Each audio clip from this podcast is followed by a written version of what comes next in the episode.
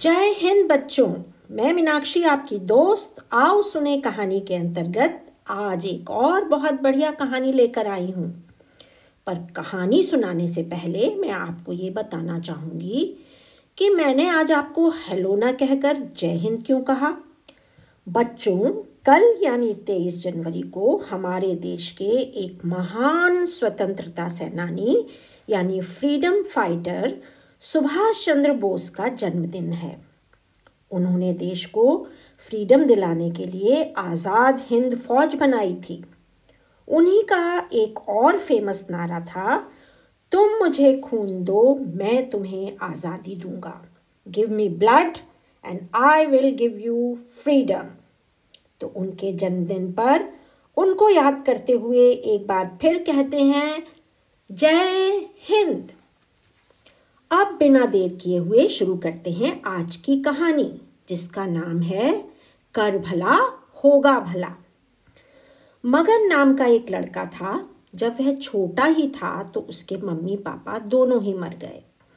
एक शॉपकीपर ने उसे अपने पास रख लिया। वह सारा दिन दुकान में काम करता और रात को वहीं सो जाता। जैसे जैसे वह बड़ा हुआ, उसे बहुत अकेलापन लगने लगा। वह दुखी रहने लगा। उसका अपना कोई भी नहीं था, ना ही उसके पास रुपए पैसे थे। सोचता, ऐसे उसकी लाइफ कैसे कटेगी? एक दिन उसे पता चला कि कुछ दूरी पर एक सेंट आए हुए हैं और जो लोगों की प्रॉब्लम्स का सॉल्यूशन बताते हैं। मगन ने सोच लिया कि मैं भी उनके पास जाऊँगा और उनसे अपनी प्रॉब्लम्स का उपाय पूछूँगा। उसने अपने मालिक से कुछ दिनों की छुट्टी ली और निकल पड़ा। रास्ता लंबा था चलते चलते शाम हो गई। वो सोच ही रहा था कि कहाँ ठहरूं, उसे एक घर दिखाई दिया। उसने दरवाज़ा नॉक किया तो उस, एक औरत ने दरवाज़ा खोला। मगन ने उसे बताया कि वह सेंट से मिलने जा रहा है। कल सुबह ही चला जाएगा। सिर्फ़ रात को सोने के लिए उसे जगह चाहिए। उस औरत को मगन पर दया आ गई और उसने मगन को अंदर आने दिया। अगले दिन सुबह जब मगन चलने लगा तो उस औरत ने मगन से कहा, बेटा, तुम सेंट के पास जा रहे हो तो मेरी भी एक प्रॉब्लम का सोल्यूशन पूछ लेना। मगन ने कहा, पर आपकी समस्या क्या है? उस औरत ने बताया कि, मेरी एक बेटी है जो बड़ी हो गई है, पर अभी तक बोलती नहीं है। तुम सेंट से पूछना कि मैं क्या करूँ कि वह बोलने लगे। मगन ने कहा, आप चिंता न करें, मैं ज़रूर पूछ लूँगा। और वह चल दिया। कुछ दूर चला तो देखा सामने एक पहाड़ी यानी हिल है, और उस हिल के दूसरी तरफ़ सेंट का आश्रम है। मगन ने सोचा, थोड़ा आराम कर लूँ, फिर पहाड़ चढ़ूँगा। वह एक तरफ़ बैठ गया। तभी एक बड़ी सी लकड़ी लिए हुए एक बूढ़ा वहाँ आया और मगन से बातें करने लगा। जब उसे पता चला कि मगन सेंट से मिलने के लिए जा रहा है तो वह मगन से रिक्वेस्ट करने लगा कि प्लीज़ मेरे भी एक प्रश्न का उत्तर उनसे पूछ लेना।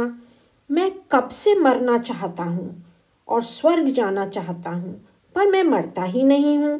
मैं बहुत बूढ़ा हो गया हूँ, पर मौत नहीं आती। सेंट से पूछना, मैं क्या करूँ कि मैं मरकर सीधा स्वर्ग चला जाऊँ? मैं इस लाइफ से तंग आ गया हूँ। मगन ने बूढ़े को भी प्रॉमिस किया कि वह उसकी प्रॉब्लम का सॉल्यूशन पूछ लेगा और फिर पहाड़ी चढ़ने लगा। रास्ते में उसे एक अंधा, यानी ब्लाइंड मैन मिला। उसने भी मगन से वही सवाल पूछा, बेटा, क्या तुम सेंट के पास जा रहे हो? मगन के हाँ कहने पर वह ब्लाइंड मैन बोला, बेटा, मेरे पास बहुत पैसा है, पर मैं देख नहीं सकता। तुम सेंट से पूछना कि मैं क्या करूँ कि मेरी आँखें मुझे मिल जाएँ और मैं देख सकूँ? मगन सोचने लगा, वाकई, यदि आँख ना हो तो लाइफ कितनी डिफ़िकल्ट होगी। उसने उस अंधे से कहा, आप चिंता ना करें। मैं आपकी प्रॉब्लम का सॉल्यूशन सेंट से ज़रूर पूछ लूँगा। मगन जब तक सेंट के आश्रम में पहुँचा, तब तक रात हो चुकी थी। सुबह वह जल्दी उठा और नहा धोकर उस हॉल में पहुँच गया, जहाँ सेंट सब लोगों के प्रश्नों के उत्तर दे रहे थे। जब सब चले गए तो मगन सेंट के पास पहुँचा और बोला मैं आपसे कुछ प्रश्नों के उत्तर पूछना चाहता हूँ। सेंट ने कहा, ठीक है, पूछो। पर ध्यान रहे, मैं एक व्यक्ति के केवल तीन प्रॉब्लम्स का ही सॉल्यूशन देता हूँ। तो तुम कोई भी तीन प्रश्न पूछ लो। अब तो मगन सोच में पड़ गया। किसका प्रश्न पूछूँ, किसका न पूछूँ? वो सोचने लगा मेरी प्रॉब्लम तो इतनी बड़ी नहीं है जितनी कि बाकी तीनों लोगों की है। उसने अपना प्रश्न नहीं पूछा और बाकी तीनों की प्रॉब्लम्स का सॉल्यूशन लेकर वापस चल दिया। सबसे पहले उसे वह ब्लाइंड मैन मिला। मगन ने बताया कि सेंट ने कहा है कि उसके पास जितने गोल्ड कॉइन हैं, यदि वह उन्हें किसी दयालु यानी काइंड हार्टेड पर्सन को दे देगा तो उसकी आँखों की रोशनी वापस आ जाएगी और वह देख पाएगा। अंधे ने अपनी पोटली खोली और सारे गोल्ड कॉइन्स मगन को दे दिए और बोला, तुमसे ज़्यादा काइंड हार्टेड और कौन होगा? लो, जल्दी लो ये गोल्ड कॉइन जैसे ही उसने मगन को कॉइन्स दिए, उसकी आँखों की रोशनी आ गई और वो खुशी से नाचने लगा। मगन पहाड़ी से नीचे उतरा तो वह बूढ़ा उसका इंतज़ार ही कर रहा था। उसने कहा, बेटा, जल्दी बताओ कि मैं क्या करूँ कि मैं स्वर्ग पहुँच जाऊँ?